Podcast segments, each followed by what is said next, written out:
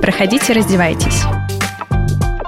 Меня зовут Вера, и вы слушаете подкаст про то, о чем вы боитесь спросить своего гинеколога. Сегодня у меня в гостях Неллина Юлия. Юлечка, привет. Привет. Юля – практикующий акушер-гинеколог клиники Фомина. Пригласила я ее неспроста. Дело в том, что, как и у меня, у Юли есть опыт работы как в государственной женской консультации, так и в частной структуре. И сегодняшний эпизод мы бы хотели посвятить сравнению женских консультаций и частных структур. То есть он такой больше про поговорить, нежели про большую теоретическую научную базу. Сегодняшний эпизод мы разделим как бы на две части. В первой части мы поговорим со стороны пациента, что лучше, что хуже, а может быть оно все одинаково. И во второй части хотелось бы обсудить, а со стороны врача, где приятнее работать, в частной структуре или в государственной женской консультации. Юлечка, начнем с тебя. Расскажи свое видение. Как ты думаешь, где бы ты наблюдала свою беременность? В женской консультации или в частной структуре? И почему?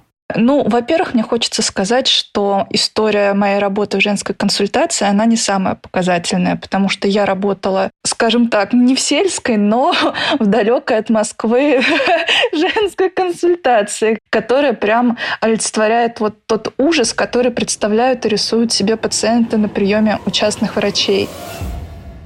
Поэтому насколько это будет честно так рассказывать, я ну, немного затрудняюсь сказать. Ну, я тебя в любом случае откорректирую. У меня все-таки опыт столичной женской консультации. Я не хочу никого эм, оскорбить, если что. Но смогу скрасить острые углы твоего негативного отзыва. Ну, давай, начинай скрашивать тогда. Как пациент, наверное, если брать консультацию, в которой я работала, я бы, не задумываясь, ушла бы в частную клинику. Сколько бы это ни стоило, сколько бы мне до нее не надо было ехать, там без варианта. Потому что это были обшарпанные стены, это был ужас. Потому что когда я пришла туда работать, первое, что бросилось в глаза, это кресло, на которое должны садиться пациенты. Это кресло, на которое надо забираться с разбега просто. Почему? Там не было скамеечки? Там была скамеечка. Наверное, для беременных на малых сроках это нормально, но когда у тебя уже огромный живот, и тебе надо сначала одну ножку эть на эту ступенечку, потом вторую ножку, потом постараться не задеть свою кожу, поцарапанной кожей на этом кресле, потом эти скрипящие подножники. Это было ужасно. Ну и плюс окна, которые располагалось прямо напротив кресла, и сломанные жалюзи немножко отталкивали от э, нахождения на кресло в этой женской консультации. Вот смотри, знаешь, что любопытно? Я думала, ты начнешь с медицинской части, а там, что у врача 15 минут, а ты начала с внешнего вида. Но, скорее всего, наверное, это правильно, потому что внешний вид – это то, что первое бросается в глаза. Ты только входишь, и у тебя уже либо «да, мне здесь нравится», либо «я сюда больше не вернусь». Ну вот внешний вид, первое впечатление было ужасное, потому что в регистратуре сидят уставшие, озлобленные женщины, охранник, который гонит всех метлой, огромные очереди в коридоре. И вот это вот каждые две минуты мне только спросить, это нарушает и прием, который длится там по 10-15 минут. Это нет, нет, нет, нет, женская консультация. Люди, которые ведут там беременности, работают, это герои. Вот давай я начну э, сглаживать углы. Поехали. Внешняя обстановка. Значит, в московских женских консультациях еще раз повторюсь, я, к сожалению или к счастью, я не осведомлена, как это в регионах. Я буду исключительно из своего опыта исходить. Так вот, в московских женских консультациях проведен э, ремонт во многих, вообще в поликлиниках московских проведен ремонт, и там сейчас очень даже приятно находиться. Там нет холодного, мигающего, мерцающего цвета, как в фильмах ужасов в конце тоннеля. А у нас такое было. Реально, то есть ты приходишь, и у тебя, ну вот не, как бы не создается впечатление, что ты лишний в этом помещении, все достаточно уютно. По поводу ресепшена, регистратуры, да, э, хотя это сейчас тоже все меняется, но в целом э, очень даже приветливо. Но, может быть, мне везло.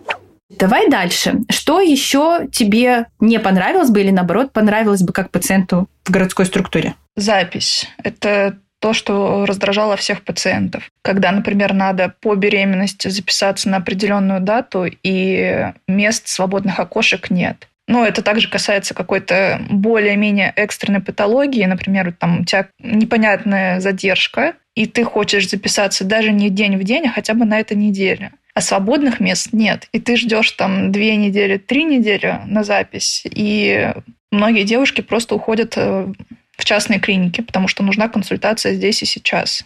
Ну, подожди, мы сейчас не говорим про то, что куда они уходят, ну, как факт, что недоступность ты имеешь в виду врача. Именно это я имею в виду. Так, ну, здесь, пожалуй, мне сложно оспорить тот факт, что действительно запись э, не как в частной структуре. В частной структуре ты, по большому счету, командуешь процессом в том плане, что ты сама можешь выбрать, когда прийти день, вечер, выходной, рабочий день. В женских консультациях есть необходимость подстраиваться под свободные окошки. Ну, как пациенту вообще мне сложно судить, потому что я ни разу не была пациентом женской консультации. Так, немножко снобизма. Ой, извините. Нет, вру. Один раз я пришла, мне надо было для военкомата получить справку. Я тоже пришла уже в московскую женскую консультацию. Но я сказала, что я учусь в медиа, и врач такая, ну, давайте я хотя бы мазочки возьму. И я посмотрела опять-таки на кресло и такая, нет, пожалуйста, просто напишите мне справку и отстаньте. Ну, благо она пошла навстречу мне, и мы отделались малыми жертвами. А теперь буду тогда я на своем опыте. Мою первую беременность я наблюдала в частной структуре. Мою вторую беременность, которая идет нынче, я решила провести эксперимент и провести ее в государственной женской консультации, потому что мне было любопытно, как оно там проводится. Ой, кого ты пытаешься обмануть? Ты просто решила сэкономить деньги. Послушай, со стороны пациента. Значит, что я могу сказать? Что первое, антураж комфортный. Второе, по крайней мере, я выбирала врача не просто так, я понимала, к кому я иду. Третий момент. Действительно, с записью сложно, то есть подгадывать там за две недели и так далее. Я не могу сама взять и записаться. Записывает только сам врач на прием. Ну, в общем, это сложно. И нехватка времени на самом приеме. То есть, если бы я не была врачом и не была осведомлена во многих моментах, мне было бы безумно мало этого времени у меня была бы куча вопросов, на которые у меня не было бы возможности получить ответы. Вот мне кажется, здесь очень важный момент по поводу а, разницы женской консультации и частной клиники да, для пациента. Если пациент не встречался ни разу с чем-то из этого списка, скажем так, если он ходил только в женскую консультацию, ему будет нормально. Но если он хоть раз там зашел в хорошую частную клинику, он уже будет каждый раз сравнивать, там, хорошо или плохо. И также наоборот, если, например, пациент был только в частной клинике и потом приходит в женскую консультацию, естественно, возникает много вопросов, а, а почему вот так вот ведется прием, а почему у вас нет вот этого? Мне кажется, все познается в сравнении. Все познается в сравнении, да. Дальше э, какой еще пунктик? Например, если гинеколог, к которому я пошла условно, да, в любом случае я все равно контролирую процесс э, сама, и я не переживаю. Например, те же самые скрининги, это очень для меня ответственная история. Я провожу в другом месте у тех врачей, которым я доверяю, то есть которые я знаю, что не накосячат. Поэтому со стороны пациента в государственной структуре, безусловно, есть ряд плюсов, начиная от того, что это оплачивается системой страхования. ОМС. Да. Дальше, в принципе, сейчас я могу сказать, что внешний антураж это достаточно комфортный. Более того, там специально есть пандусы, чтобы завести коляску, там есть места, где оставить коляску. Никто не требует бахилы, вот ты должен приносить с собой бахилы, такого нигде нет. Сейчас уже висят... А в моей было. Mm-hmm. Нет, вот висят бахилы на входе, ты можешь брать, стоят кулеры с водой. Единственное, что, например, тот же самый глюкозотолерантный тест, та женская консультация, э, где я наблюдаюсь, Короче, когда ты сидишь в очереди на сдачу крови, ты его сиди, сдаешь. Ну, сидишь в коридоре и ждешь, пока тебя возьмут второй раз кровь. Во многих местах ты сидишь в коридоре, но там проблема в том, что ты сидишь прямо на входе, курсирует куча людей, и, а там же глюкозотолерантный тест, он долго проводится, да, несколько часов надо отсидеть, и это, ну, прям неприятненько. А, к счастью, мне повезло, и у меня гестационный сахарный диабет вылез раньше. Мне, в принципе, не потребуется это исследование. Ну, это уже отдельная история, конечно, грусти жизни. Но я к тому, что многое сейчас возведено достаточно на хороший уровень. Минусы будут в чем? В том, что то внимание, которое иногда требует беременная женщина, в частности, если это была бы первая беременность, а, когда триллион вопросов всего, все тревожно, все страшно, все непонятно, тут кольнуло, там кольнуло, а это нормально, а это ненормально, то вполне вероятно не будет обратной связи от врача в том объеме, в котором хотелось бы получать женщине. Это объясняется просто тем, что, во-первых, Время на приеме мало. Во-вторых, врач, как правило, в государственной клинике подрабатывает еще где-то, и у него физически, даже если вдруг он вам оставит свой номер телефона, у него физически не будет возможности еще отвечать. Ну, обратной связи, в общем, ее однозначно меньше. И третий момент, э, несмотря на то, что мы все работаем в рамках одних медицинских приказов, э, одних клинических рекомендаций, на самом деле ведение беременности в частной структуре и в ГОС немножко разнится. Дело в том, что э, в госструктуре некоторые исследования не предлагаются ввиду того, что они делаются только за счет женщины.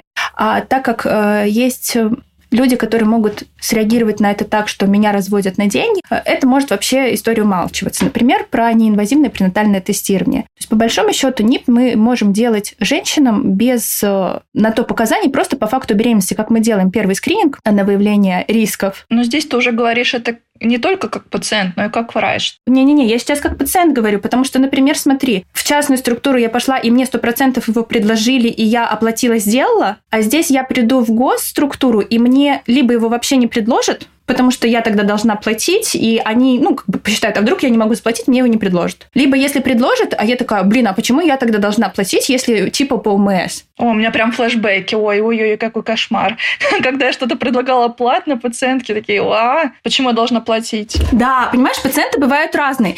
И врач вот один раз столкнется с этой ситуацией, и во второй подумает, да ну нафиг, я не буду предлагать никому. И все. И пациентка, получится, она уже не осведомлена о том, что такие опции существуют, ну, о плюсах и минусах того или иного метода, потому что он уже просто платный, он не входит в систему обязательного страхования медицинского. Это уже как бы допы идут. Поэтому это со стороны пациента. Слушай, я, наверное, добавлю, как пациент, как я уже сказала, я с этим не сталкивалась, но я знаю, что в женских консультациях, в частности, в той, где я работала, анализы теряются. Это просто кошмар. Когда там пациентка приносит э, мочу, ее анализ, и там мазочки любимые где-то потерялись, ей это надо, и вся регистратура, все врачи это ищут, не находят, или, не дай бог, скрининги теряются. Давайте пересдадим. Давайте пересдадим, да. Ей вообще не хочется в очередной раз нести свою мочу через две улицы. Поэтому, да, вот это то, что я знаю, пациенток раздражает. Вот. И то, что еще как бы такая проблема, э, ну тоже, наверное, это со стороны пациента больше проблема. Дело в том, что это проблема со стороны пациента, но с ней можно столкнуться, несмотря где ты будешь наблюдаться, как в женской консультации государственной, так и в частной структуре. У нас врачи есть, которые прогрессируют, которые стараются следовать, скажем, медицинским трендам, а есть те, кто я так 50 лет работала и еще 50 лет проработаю. И вот здесь выбор врача, конечно, это уже, наверное, отдельный должен быть э, эпизод, посвящен тому, как выбрать врача. Но по большому счету, вот я говорю, почему я пошла в ГосЖК э, с... Ну, мне не было страшно, потому что я в любом случае я контролирую этот процесс. И все исследования дополнительные, которые оператора зависимы, говорю, тот же самый ультразвук, те же самые все скрининги, я провожу у наших коллег, потому что я прекрасно знаю, что им можно доверять. То есть другим я уже не буду доверять, потому что слишком высокие риски. Да ладно, это будет пробный ребенок. Точнее, пробный ребенок уже есть. Ничего страшного. Это запасной. Господи, я Твоя надеюсь... дочка не послушает. Никогда этого не услышит, этой фразы. Ладно, я тоже пробный ребенок, поэтому ничего страшного. Ну, нет, первый это не пробный. Первый это все-таки, мне кажется, этот первый. А вот дальше они уже идут... Э, Где второй, там и третий. Как пойдет. Тебе есть еще что добавить со стороны пациента? Да нет, наверное. Я ж кухню эту больше как врач видела, поэтому у меня есть много офигительных историй с точки зрения врача женской консультации. Хорошо, а смотри, ты в любом случае была в каких-то частных клиниках других у других специалистов, не обязательно гинеколога, что там были какие-то плюсы-минусы, потому что, ну, я честно, я хочу сложить объективную картинку, я не хочу обливать грязью одну структуру и превозносить вторую, я хочу, чтобы это было честно, чтобы каждый смог, понимая все плюсы и минусы одной структуры и другой структуры, выбрал то, что ему ближе. Я могу говорить сейчас только за Москву, потому что в московской поликлинике я была. Ну, безусловно, мы на своем опыте. Из того, что мне запомнилось, это когда были времена ковида, когда надо было прийти вакцинироваться, надо было там к врачу сходить. Все было четко по времени. Я приехала с мужем в поликлинику, нас приняли, ну, меня приняли. Сделали быстро прививку, ответили на все вопросы и отпустили. То есть ничего такого вот мерзкого мне не запомнилось.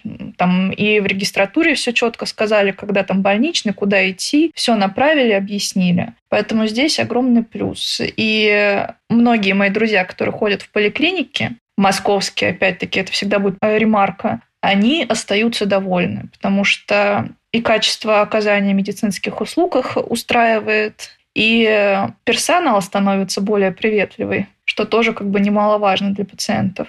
Ну вот Москва над этим работает, реально работает. Дело в том, что у меня есть родственники, супруг, который... Родственники? Насколько близкие родственники? А, мой супруг работает в государственной структуре, и он как раз занимается тем, что пытается не то чтобы обучить персонал, но, в общем, он работает с персоналом на тему того, что нужно быть более эмпатичным к болям пациентов. Поэтому я говорю, что я хочу быть реально объективной. То есть э, на сегодняшний день, мне кажется, если мы будем брать современные женские консультации и брать врачей, которые там работают, безусловно, есть врачи, ну, как я сказала, и в частных структурах можно, э, мы с тобой прекрасно знаем места, где можно нарваться так, что там берут как липку и... Передадим привет этой клинике, не будем называть ее. Поэтому вот здесь частная и нечастная структура не работает. И в ГОСКе сидят прекрасные золотые специалисты, которые я не представляю, как они работают ввиду нехватки времени, загруженности. Но вот здесь вопрос, насколько этих э, врачей хватит, которые работают в ГОСКе, насколько хватит их терпения и сил? Да, когда случится это выгорание. И, на мой взгляд, единственный со стороны пациента сейчас история это больше про эмпатию и затраченное на тебя время. Если вам нужно, чтобы вас любили, ценили... Сильно-сильно ответили на все ваши вопросы. То это скорее будет частная структура, ввиду того, что там просто-напросто больше времени. Для тревожных пациентов это оптимальный вариант, даже я бы сказала. Если вам на это все равно, то по большому счету можно наблюдаться где угодно. Мы все работаем в рамках одних приказов, в рамках одних клинических рекомендаций. На этом, я думаю, первый блок можно закончить.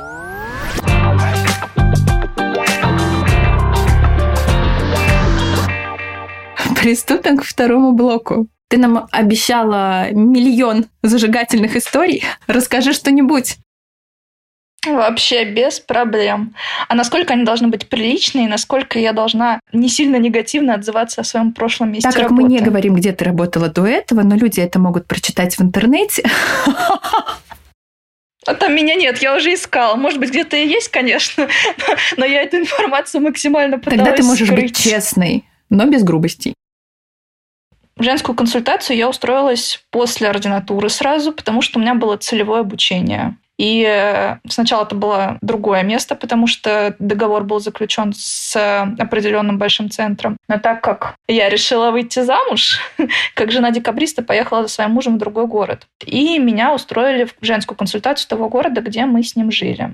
Когда я туда устроилась, это просто был какой-то кошмар. Это консультация, которая находится в жилом доме. И мне кажется, о многом это может большому количеству женщин много рассказать. Начиная с того, что в регистратуре сидит злой охранник, который не пускает без бахил, как бы продолжая тем, что не всегда была уборщица у нас э, в женской консультации. И э, когда, например, была плохая погода, я сама мыла в кабинете, в котором я работала. Это было ужасно. А из таких историй, которые не связаны с медициной, так из забавных историй, у нас однажды пришла в женскую консультацию пациентка, и в регистратуре она наорала на наших прекрасных женщин то, что какая-то тетка с второго этажа вылила на нее ведро мочи. В доме, в котором находилась женская консультация, то ли на втором, то ли на третьем этаже жила своеобразная женщина. Назовем это так. И раз в некоторое время она выливала ведро мочи на улицу, как раз э, в область входа женской консультации. Хорошо, если никто не стоял в дверях в этот момент. А мы каждый раз после этого случая смотрели наверх и просто быстро пробегали. Э, Блин, жестоко. Слушай, таких историй я не слышала еще. Я же говорю, это был великолепный год. Как великолепный век, только великолепный год. Со стороны врача хочу сказать, почему я сбежала из женской консультации, если честно. Мне нравились пациенты, там были тоже милейшие женщины, с которыми мы могли шутить на приеме. И вот, ну, есть же такое понятие, когда это мой пациент. Я думаю, ты понимаешь, о чем я говорю. Привязка с пациентами у меня там была. Но бюрократия, которая поглощала меня вдоль, поперек, с головой, не было невозможно работать. Я помню, что там условно отчет за день сдавали, отчет недельный, отчет месячный, отчет годовой, отчет отчетов, и ты постоянно какой-то отчет, отчет, отчет, какие-то бумаги, бумаги заполняешь. Ой, у нас каждый понедельник начинался с того, что мы 9 отчетов писали. Отчет об отчетах, отчет об отчетах, для того, чтобы сделать отчет и отправить отчет куда-то. То есть, казалось бы, то время, которое я могу потратить либо на общение с пациентами, либо на прокачку своих э, ментальных навыков, я тратила на тупую машинную работу какую-то. Один плюс один – два. Вот теперь еще плюс один будет три, а завтра я пересчитаю это еще раз. Это было ужасно. Потом э, время, ну, непосредственно на прием. Я помню, у меня были задержки такие большие, скандалы в коридорах. Ну, то есть хотелось проводить качественно все, а за то время, которое давала женская консультация, это было просто, ну, нереально. Извините меня, если приходит женщина в возрасте 80 плюс, она 15 минут только раздевается, а вот она разделась, и я скажу, до свидания, прием окончен. А у меня еще пока она на кресло залезет, на наше чудесное. Вот, поэтому говорить в этом плане, вот там все на потоке. Это как, наверное, машинная сборка. И если вот там что-то делается вручную, каждую деталечку ты осматриваешь, наверное, вот так можно сравнить э, мою работу сейчас. В частной структуре, когда у меня есть целый час на человека, иногда и полтора, если там какие-то окошки, то в условиях госструктуры такого, конечно, не было. Хотя я оставалась, я перерабатывала, и все равно ты постоянно не успеваешь. Ты постоянно чего-то не успеваешь, ты постоянно опаздываешь, я помню. Слушай, из того, что тоже прям очень хочется важно сказать, что очень многое в таких структурах зависит от э, начальства, от заведующей. Потому что и в регионах может быть классная консультация, если начальство не творит ерунду и не занимается вот какими-то непонятными бюрократическими, как бы так правильно помягче сказать, Короче, если она работает адекватно, вот. Мне не повезло. То, что я могу вот сразу сказать, и от этого все исходило. Да, от руководства действительно зависит очень много. Плюс я помню, что у нас не хватало расходников. Чтобы сделать забор на цитологию, у нас не было цитощеток, и нам давали что-то другое, типа делайте этим. А как ты будешь делать этим? Извините. Ой, у нас была ложка Фолькмана для этого. Да, но это же неправильно. Это же неправильно. Это же не должно быть. Как? Я не знаю, как сейчас. Скорее всего, сейчас я надеюсь, что сейчас иначе, ввиду того, что момента, когда я работала в ГосЖК, прошло уже, ну, лет пять точно прошло, если не больше. Как-то финансирование, наверное, поменялось, но вот это я помню, что надо экономить. Вот тут экономьте, там экономьте. Я знаю, что в моей консультации, где я работала, много поменялось за два года. То есть там стало лучше, потому что я поддерживаю связь с некоторыми врачами и медсестрами, и они рассказывают, что действительно стало лучше. Вот, это, собственно, история про то, что реально сейчас над этим работают. Но пеленки все равно пациентки свои приносят на кресло. А мы, кстати, вот уже пять лет назад в Москве у нас были одноразовые пеленки. А, тут тоже есть, а, но заведующая не разрешала их тратить, и поэтому пациентка, ну, если она пришла с пеленкой, это было подарок судьбы. Угу. Нас отчитывали за то, что мы тратим расходники. У меня, например, была ситуация, когда по поводу того, что ничего не достает, где-то в 7 вечера пришла пациентка снять швы, а инструментов у нас никаких не было. И я там побежала к врачу брать ее личные инструменты, чтобы снять эти швы, потому что, ну, иначе никак. Никаких э, ножниц, карцангов, вообще ничего не было. Это должно было быть в личном пользовании, или там надо было подходить к старшей медсестре и просить, чтобы она это все выдала. А в 7 вечера уже начальства не было.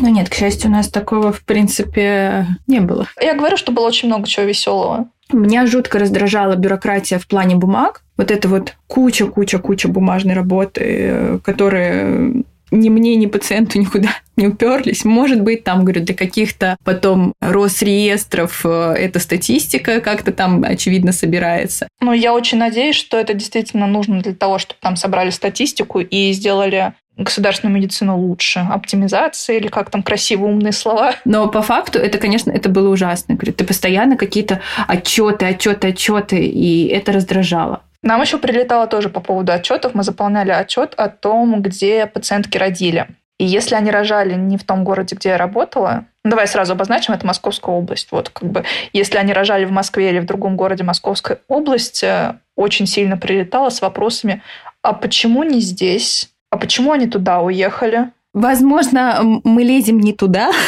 и, возможно, откуда-нибудь прилетит. Но я тебе скажу, когда я работала в Москве, пациентки должны были рожать в определенном роддоме, к которому прикреплена эта женская консультация. Если пациентка рожала не там, то, во-первых, получала я, во-вторых, мне надо было от пациентки взять бумагу, расписку, она мне писала, почему она будет рожать не в том роддоме. Во, у нас то же самое было. Ох уж это любопытное начальство. Ну, я думаю, тут э, дело не в любопытном начальстве, а в э, потоках финансовых. Это же, опять же, к системе УМС имеет отношение. И деньги организации, получается, ушли в другую организацию. Они этим недовольны, и поэтому страдали мы с тобой, ну и расписки писали пациентки. Ну да. Тоже вот э, по поводу минусов, которые ты спрашивала, у нас э, не было большого количества анализов. Ну, в смысле, лаборатория не делала? Не совсем. Ну-ка, удиви. Да, сейчас расскажу интересные истории, которые, кстати, исправили. Это тоже важная ремарка. То есть сейчас там все это берется. В первом триместре пациенткам обязательные анализы, такие как ТТГ и посев мочи на микрофлору. И когда я пыталась назначить эти анализы, я их писала в рекомендациях, э, пациентки не могли их у нас сделать, потому что заведующая мне рассказывала, что для этих анализов нет показаний. То есть, чтобы сдать, например, ТТГ и БАК-посев, нужны были показания. Когда говорилось про то, что это есть в клинических рекомендациях и в приказе, мне говорилось, что это не показания. И чтобы пациентки бесплатно эти анализы сдали, мне приходилось направлять их к урологу, к эндокринологу, и там они в поликлинике уже выпрашивали эти анализы. Ну, вот такие вот неприятные моменты. Тяжко. Сейчас э, я знаю, что эти анализы берут, поэтому хвала небесам, улучшения есть. И из ужасного, я надеюсь, такого сейчас точно нет, мне кажется, это я такой гринч просто в этом выпуске подкаста. Я просто была в ужасе, когда приходили пациентки с положительным тестом, и я должна была их ставить на учет без УЗИ. Первое УЗИ было на первом скрининге. Как так? Вот так вот. Она могла доходить до 11 недель, грубо говоря, а, с внематочной беременностью, если труба не разорвется, или с неразвивающейся беременностью. Но я там договаривалась с врачами УЗИ, которые могли там быстро подсмотреть, или я направляла пациенток на платное УЗИ. Это было просто кошмарно. Как сейчас с УЗИ обстоит, честно, не знаю, потому что, еще раз повторюсь, я все равно все ультразвуки делаю в альтернативном месте в любимой клинике Фомина. Но история про то, что УЗИ сложно выбить, это правда. Когда я работала непосредственно в ГОСКе, у нас тоже с УЗИ были огромные проблемы. То есть ты постоянно ходишь, обиваешь пороги кабинета врача ультразвук, ну возьмите, пожалуйста, там вот то-то, то-то. То есть когда есть прям прямые показания, а условно там запись через две недели, пусть записывается. Ну вот она сейчас кровит. А что мне? Отправляйте тогда в стационар, вызывайте скорую, пусть она едет в стационар. Или, например, федеральный центр у нас направляли. Да, была такая проблема, действительно, я даже забыла об этом. Какой-то э, преемственности, коллегиальности, что ли, не было. Ну, сложно. Ну, например, тоже а, насчет коллегиальности. А, беременным показан терапевт. И э, в идеале терапевт должен полностью собрать анамнез. То есть это не просто отписка, что она здоровая, это действительно там узнать про все, чем она болела, чем не болела. И вот у нас в клинике, в клинике Фомина есть чудесный терапевт истории которого просто, они огромные, там от рождения до вот э, текущей беременности. А из поликлиник я получала отписку, что здорово. Несмотря на то, что у нее там артериальная гипертензия, у нее там прооперировано все, что возможно. И, ну, по сути, это меняет тактику ведения беременности. Но вот такие отписки, они немного напрягали, скажем так. Это расстраивало. Вот. Еще у нас не было глюкозотолерантного теста периодически. Это не то, что там в коридоре сидеть, просто у нас не было глюкозы. И это тоже было неприятно.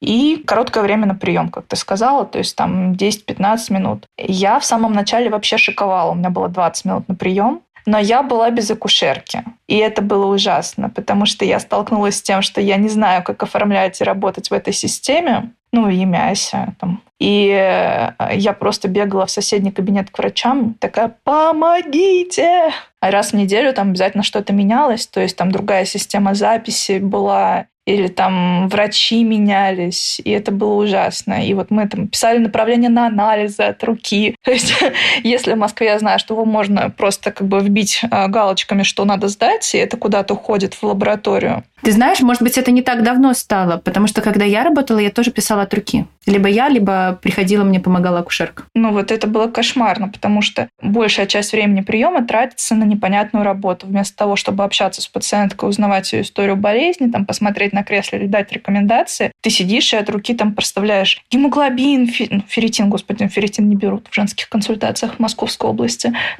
Ладно, берут в некоторых, вру. А, ну, в общем, все анализы проставлять от руки, и это ну, много времени занимала. Вернулась бы туда? Да боже упаси. Нет, я бы пошла в 20 декретов, лишь бы там не работать. Ну, что говорить, когда мне пришла первая зарплата, я просто сидела и плакала. Про зарплату ты как раз заговорила. Я, э, когда работала в ГосЖК, тоже, конечно, зарплата расстраивала. Я знаю, что сейчас лучше, что сейчас гораздо больше платят. Но у меня, получается, было мало, потому что я была только после ординатуры, там не шел ни стаж, ни категории, ничего там не шло. То есть это был по факту практически оклад без каких-либо бонусов и так далее. Короче, это было очень мало. Ну, я могу сказать, что моей зарплаты хватило бы только на аренду однокомнатной квартиры вот в том городе, где я жила. Вот, э, надеюсь, это будет понятно, какая зарплата была. Ну, вот да, было, в общем, как-то было прям все грустно и печально, и при том, что ты вроде выкладываешься на все сто, и даже процента не получаешь от того, что ты вложил в это все. И я прям не вернусь, ну, если прям сильно что-то поменяется, и вдруг в частной структуре мы с тобой разочаруемся, но пока как-то нет. Но к вопросу о частных структурах, потому что я все еще хочу быть объективной. Частные структуры бывают разные. У нас с тобой просто такой достаточно хороший пример перед глазами в виде нашей клиники, да, где у нас все равно очень много делается для сотрудников. Даже у нас есть, представляете, специальная психологическая поддержка сотрудников. С нами проводят беседы, чтобы мы не выгорали и чувствовали себя нужными на нашем рабочем месте. Ну, постоянное обучение, ну, круто все это. Ну, постоянное обучение, да, само собой. То есть ты прям чувствуешь, что ты важен и как специалист, и как человек. То есть э, постоянно твои мозги прокачивают. То есть то время, например, которое в ЖК тратилось на обработку информации, здесь это делает автоматизированная система. У нас же есть вот эти все программы, которые, если что ты вбил, она тебе посчитала. Но зато у нас проводятся сетевые совещания, мы можем обсуждать сложных пациентов, консилиумы, и, в общем, это все прекрасно, замечательно. Но когда я только ушла в декрет, и мне там стало очень грустно, холодно и так далее, серо, тускло, я решила, что так как у меня ребенок маленький, я не могу идти куда-то далеко от дома, я стала искать ближайшую частную клинику возле дома, чтобы выходить там условно на пару часов на выходных. Я нашла такую клинику, меня взяли, и вот к вопросу зарплаты, эту зарплату я озвучу. Я получила за первый месяц работы 500 рублей.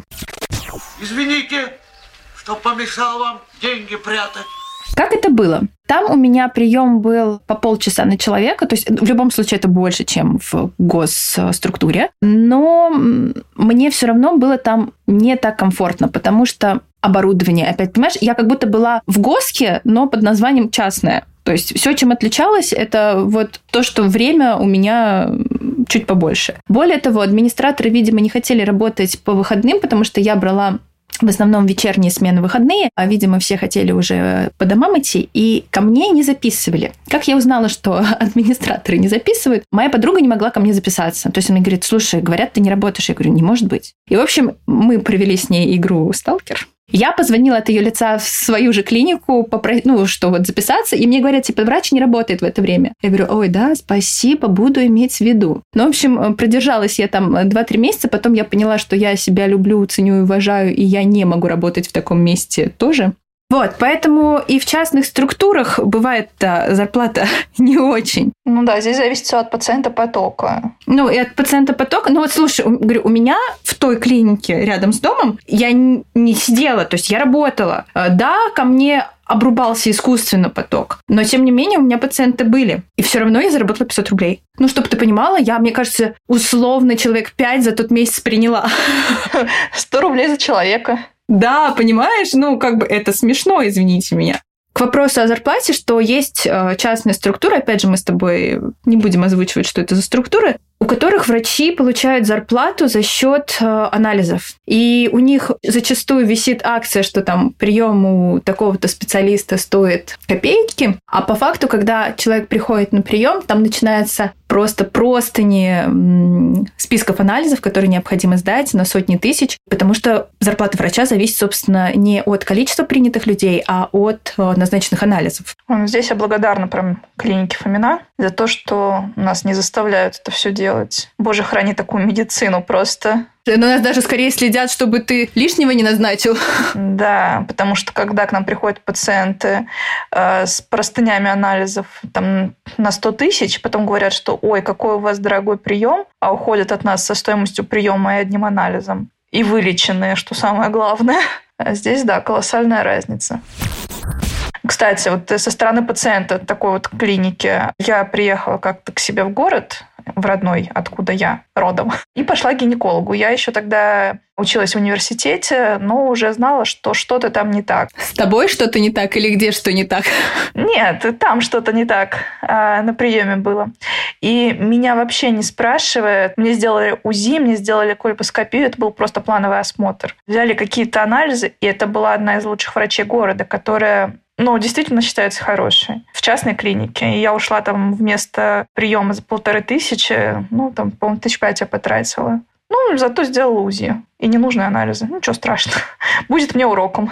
Вот, поэтому частная структура тоже со стороны врача частной структуре рознь.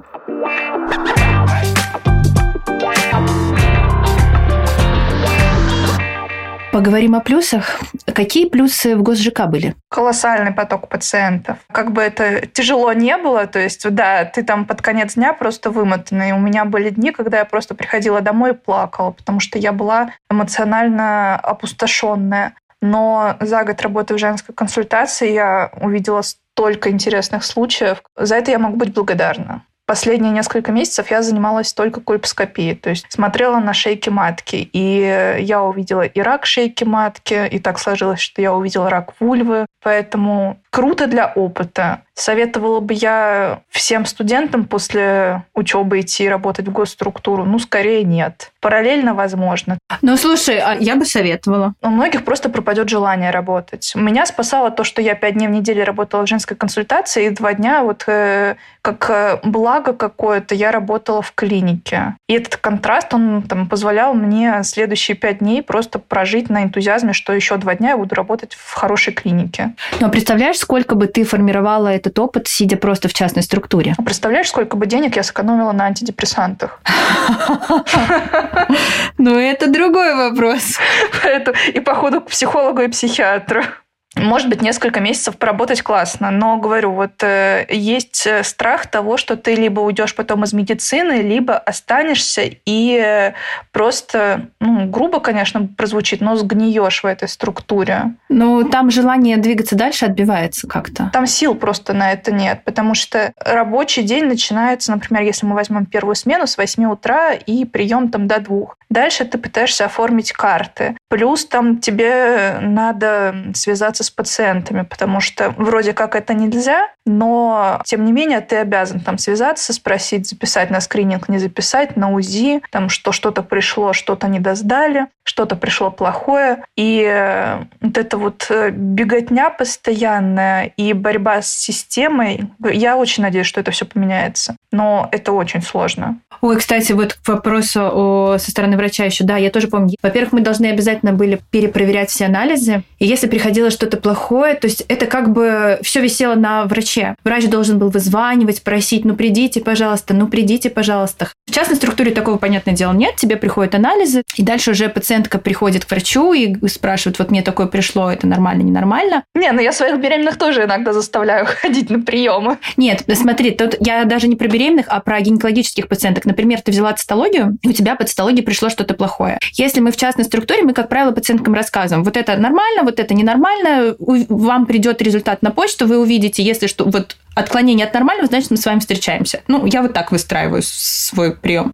Соответственно, в частной, э, в госструктуре пациенткам не приходит же результат ни на почту, никуда, э, цитология в ЕМЯС не падает. ее специально там либо подгружают, либо могут вообще не подгружать. Соответственно, это вешалось на нас, то есть я как врач должна была звонить и говорить, вот тут такие результаты, нужно встретиться, нужно прийти. Хотя по большому счету со стороны федерального закона 323, статья 27, граждане обязаны заботиться о сохранении своего здоровья. То есть, по идее, в интересах пациентки было прийти, узнать, что с результатами. Но я в итоге, да, все равно вот это терялось время на том, что надо всех обзванивать, если что-то не то находилось. У нас, кстати, была такая ужасная ситуация. Она длилась несколько лет. В этом-то она ужасная. У молодой девочки пришла дисплазия тяжелой степени. И врач вызвонил ее, что ей надо прийти на кольпоскопию и биопсию. Она сказала нет. Ну, что там занята, еще что-то. Через год ей перебирают цитологию, опять направляют на кольпоскопию и биопсию. Она такая, потом. Тут она беременеет. У нее дисплазия тяжелой степени. Кто получает по голове? Ну, врач. Конечно же, врач, который не заставил ее там сделать эти обследования. Вот. Я об этом и говорю, что как-то в госструктуре большинство ответственности э, перекладывается на врача. Что мне нравится в частной структуре, по крайней мере, опять же, да, у нас с тобой хороший опыт в плане клиники Фомина, а партнерские отношения. То есть я рассказываю о возможных вариантах, дальше женщина выбирает, что ближе ей, и как бы на этом базируется наше общение, наша тактика ведения. Да, тут согласна тоже. А там, вот если ты условно не обернул в свою веру, все, будешь наказан. А выпрашивать надо, пожалуйста, сдайте это, придите на прием, вам это желательно, вам это обязательно. А если что-то случается, виноват доктор, как ты и сказала. Ой, прям грустно стало.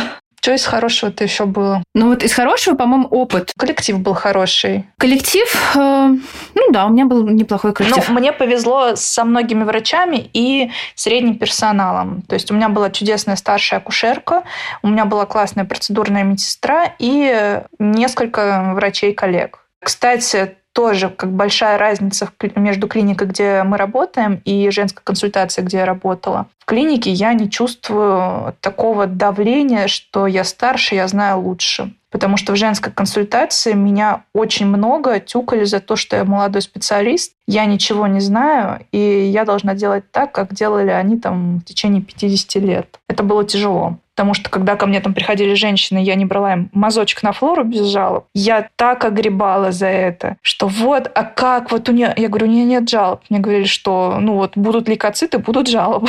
Такие веселые флешбеки. Но вот из плюсов ГОСКи я бы все-таки э, это действительно достаточно большой, потому что тот поток пациентов в частной структуре не воспроизводим, и, и ни к чему он в частной структуре, будем честны. Ну почему? А много пациентов, большая зарплата. Да, но условно ты принимаешь 20 человек за сутки, качество твоей работы будет гораздо хуже. Вот я об этом. Ну да. Либо качество, либо количество. Поэтому в ГосЖК опыт действительно бесценный за счет количества.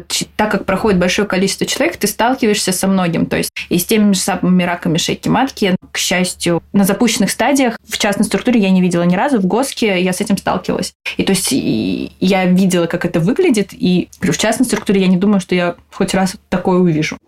Для меня плюсом работы в женской консультации стало то, что я начала понимать пациенток я начала понимать их боль, когда они приходят ко мне в частную клинику и говорят, что что-то не так. Да? Мы все привыкли к тому, что многие люди преувеличивают, когда вот мне там что-то плохо сделали, а я увидела, что такое действительно может быть. Когда ко мне приходит пациентка, например, в клинику и рассказывает про то, что у нее был какой-то травмирующий опыт в женской консультации, я бы вот, если бы не видела, как это может произойти, я бы сидела, хлопала глазами, пожалела бы ее, но про себя подумала, ой, ну какую ерунду вы несете? Ну честно, что-то может быть травмирующего. Но я своими глазами видела, как это происходит. И в какие-то моменты больше эмпатии проявляется. И хочется вот обнять, пожалеть этих пациенток. Поэтому здесь я очень благодарна тоже женской консультации за то, что научили любить всех пациенток и понимать их боль, что вот э, как может быть иначе. Ну, кстати, знаешь, вот про пациента потом, ну, собственно, я это уже говорила, но еще раз, что мозгами иногда не успевал там шевелить. То есть, э, если приходит сложная пациентка, физически не успеваешь э, разбросать, что к чему, как, зачем, э, диагностический поиск. Зато потом, когда приходишь в частную, у тебя мозги начинают быстрее работать. Потому что я помню тоже, когда вот в пятницу я работала в консультации, например, в субботу я приходила в клинику, и надо было перестраиваться от приема за 15 минут на, прием, на часовой прием. И вот они мне рассказывают, я уже там себе, так, надо вот это, вот это, вот это, вот это, вот это вот сделать, так, вот эти анализы, вот это вот пересдать, это сдать. Потом такая, так, Юля, остановись, у нас час на прием, давайте поговорим, вы можете рассказать мне все свои проблемы. Проходите, раздевайтесь. Вот вам носочки, пакетик для белья. Пеленочку можете оставить себе. Что есть отрицательного в частной структуре для тебя? Наверное, пациентопоток, что его приходится очень часто формировать самим. То есть у всех иллюзия про то, что ты приходишь в частную клинику как врач и садишься, и у тебя полный прием там с 8 до 10 вечера. И ты выходишь из клиники, на тебя осыпется гора золота, ты уезжаешь на Бентли на Рублевку к себе домой. А что ты не так живешь? Блин, я только отогнала в гараж свой Бентли. Ладно, попрошу водителя вернуть его. Клинике можно просидеть, например, а, если ты пришел первый месяц работать, практически пустым каждый день. Да, там у нас помогает клиника создавать пациентопоток. То есть у нас работает на врачей и колл-центр, и наш маркетинг, пиар, поэтому как-то привлекают пациентов на врача. Но это не отменяет работу самого врача. То есть помимо того, что мы ведем прием пациентов, нам надо пытаться самостоятельно как-то развивать вот то, что сейчас очень стало попсово, но вот бренд врача. Кто-то ведет запрещенные соцсети, кто-то ведет телеграм-каналы, там, мы пишем статьи для журналов. Это все для того, чтобы э, люди узнали о нас как о врачах. Да, там через э, энное количество времени начинает работать сарафанное радио, и пациенты приходят по рекомендациям своих там подруг. Но для этого нужно время, поэтому это, наверное, основной минус. Еще из минусов, кстати, тоже могу сказать по поводу жалоб. Такую небольшую интересную вещь. В женской консультации жалобы писали, если ты, ну, прям нахамил. То есть к тебе зашла пациентка в кабинет, а ты закрыл дверь с ноги. Или, ну, не назначил анализы, которые ей хотелось бы. То есть это вот такие прям вот жалобы на грани. В частной структуре жалобы могут поступать, потому что ты недостаточно сильно улыбнулся. Ну, потому что пациенты платят деньги, и они хотят получить вот по максимуму того, что они могут получить за эти деньги. И иногда жалобы могут быть э, достаточно субъективными. А, значит, не до конца буду разделять э, это мнение, потому что у меня были жалобы в ГосЖК на пустом месте. Я, я далеко не тот человек, который закрывает дверь с ноги. Я всегда старалась улыбаться и так далее, но у меня были жалобы. Одна у меня была самая обидная жалоба, когда я плакала очень долго, я помню, очень долго ее переживала, потому что я вообще, я не понимала, где моя вина-то, за что, за что? И по поводу того, что пациентопоток, вот здесь тоже, когда я перешла в частную структуру, вот из, мы не берем клинику рядом с домом, а уже нормальные клиники а «Рассвет», клиника Фомина. Все клиники, когда я меняла место, то есть, да, первое время у тебя поток проседает, потом он заново нарабатывается. Но это к вопросу для, мы больше сейчас для молодых врачей рассказываем. Где-то первые полгода нужно прям постараться и попахать. Но я вижу в этом только плюс, потому что те же самые соцсети, те же самые статьи в журналы и так далее, они помогают тебе развиваться как врачу, потому что ты постоянно обновляешь свои знания. Чтобы написать даже самый маленький пост, ты все равно лезешь, э, ну, это в моем идеальном мире, по крайней мере, я так делала. Я надеюсь, что многие так делают. Они просто переписывают друг у друга. В общем, ты все равно открываешь какие-то последние гайды, обновления и так далее, ты это все перечитываешь, как-то компонуешь, и у тебя получается информация. Да? То есть это все равно тебе на пользу, потому что ты прокачиваешь себя. Но это выматывает, потому что это должно быть регулярно это нужно, это должно очень сильно нравиться, потому что есть, например, врачи, которым это не нравится, и это делается через силу. Поэтому вот э, тут немножко так на грани. На грани. Ведение соцсетей — это очень энергозатратно, и в какой-то момент просто устаешь. И помимо основной работы, да, там приема пациентов, добавляется еще работа в виде того, что тебе надо придумать, что написать, как написать, чтобы это было доступно для пациентов. Потому что одно дело, когда ты пишешь для коллег, да, там научным языком, другое дело, когда ты а, делаешь информацию доступно для людей, которые с медициной не связаны. Поэтому ты там на, как ты сказала, на небольшой пост можешь потратить там не 10 минут, а там несколько часов. Дней. Дней, да, ну, в зависимости от темы и вдохновения, скажем так. Вдохнов... Да, вдохновение играет роль. А все равно у нас творческая профессия. Кстати, про пациента поток тоже есть клиники. Это для, наверное, молодых врачей тоже актуально, которые берут только с пациента потоком своим. То есть, если у вас нет своих пациентов, ну, вряд ли вас возьмут в клинику. Да, действительно есть такая история. Есть такие клиники, да, которые не берут без э, своего пациента поток. Будем резюмировать. Итак, со стороны пациента на самом деле можно наблюдаться хоть в государственной консультации, хоть э, в частной структуре, потому что все мы работаем по одним документам. Но если вам нужно чуть больше эмпатии, если у вас много вопросов, тревог и так далее, лучше выбирать частную структуру ввиду того, что на вас там потратят больше времени. Как выбирать специалиста это скорее тема отдельного эпизода, потому что и там, и там могут работать как ответственные, так и не очень э, врачи. А если мы будем говорить со стороны врача, так как я знаю, что меня слушают врачи, студенты, если мы будем говорить со стороны врача, где же работать э, в госструктуре или в частной, я бы, хотя вот Юля со мной опять не согласится, наверное, я бы рекомендовала начинать э, в государственной структуре, ну, хотя бы полгодика, потому что нужно наработать вот тот опыт. Параллельно, может быть, сходить на стажировку в хорошую частную клинику. Приходите на стажировку в клинику Фомина. Посмотреть, как это происходит в идеальном мире, действительно, потому что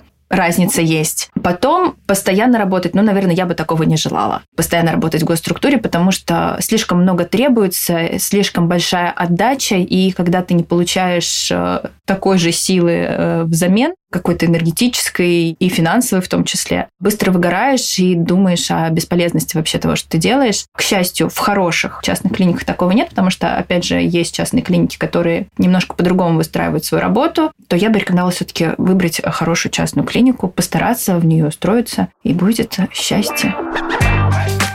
На этом у нас все. Если у вас будут вопросы, темы эпизодов, можете писать их в комментариях, присылать на почту. Спасибо, что прослушали наш а, такой долгий диалог. Юль, спасибо тебе большое, что пришла. Спасибо, что пригласила. До новых встреч. До свидания.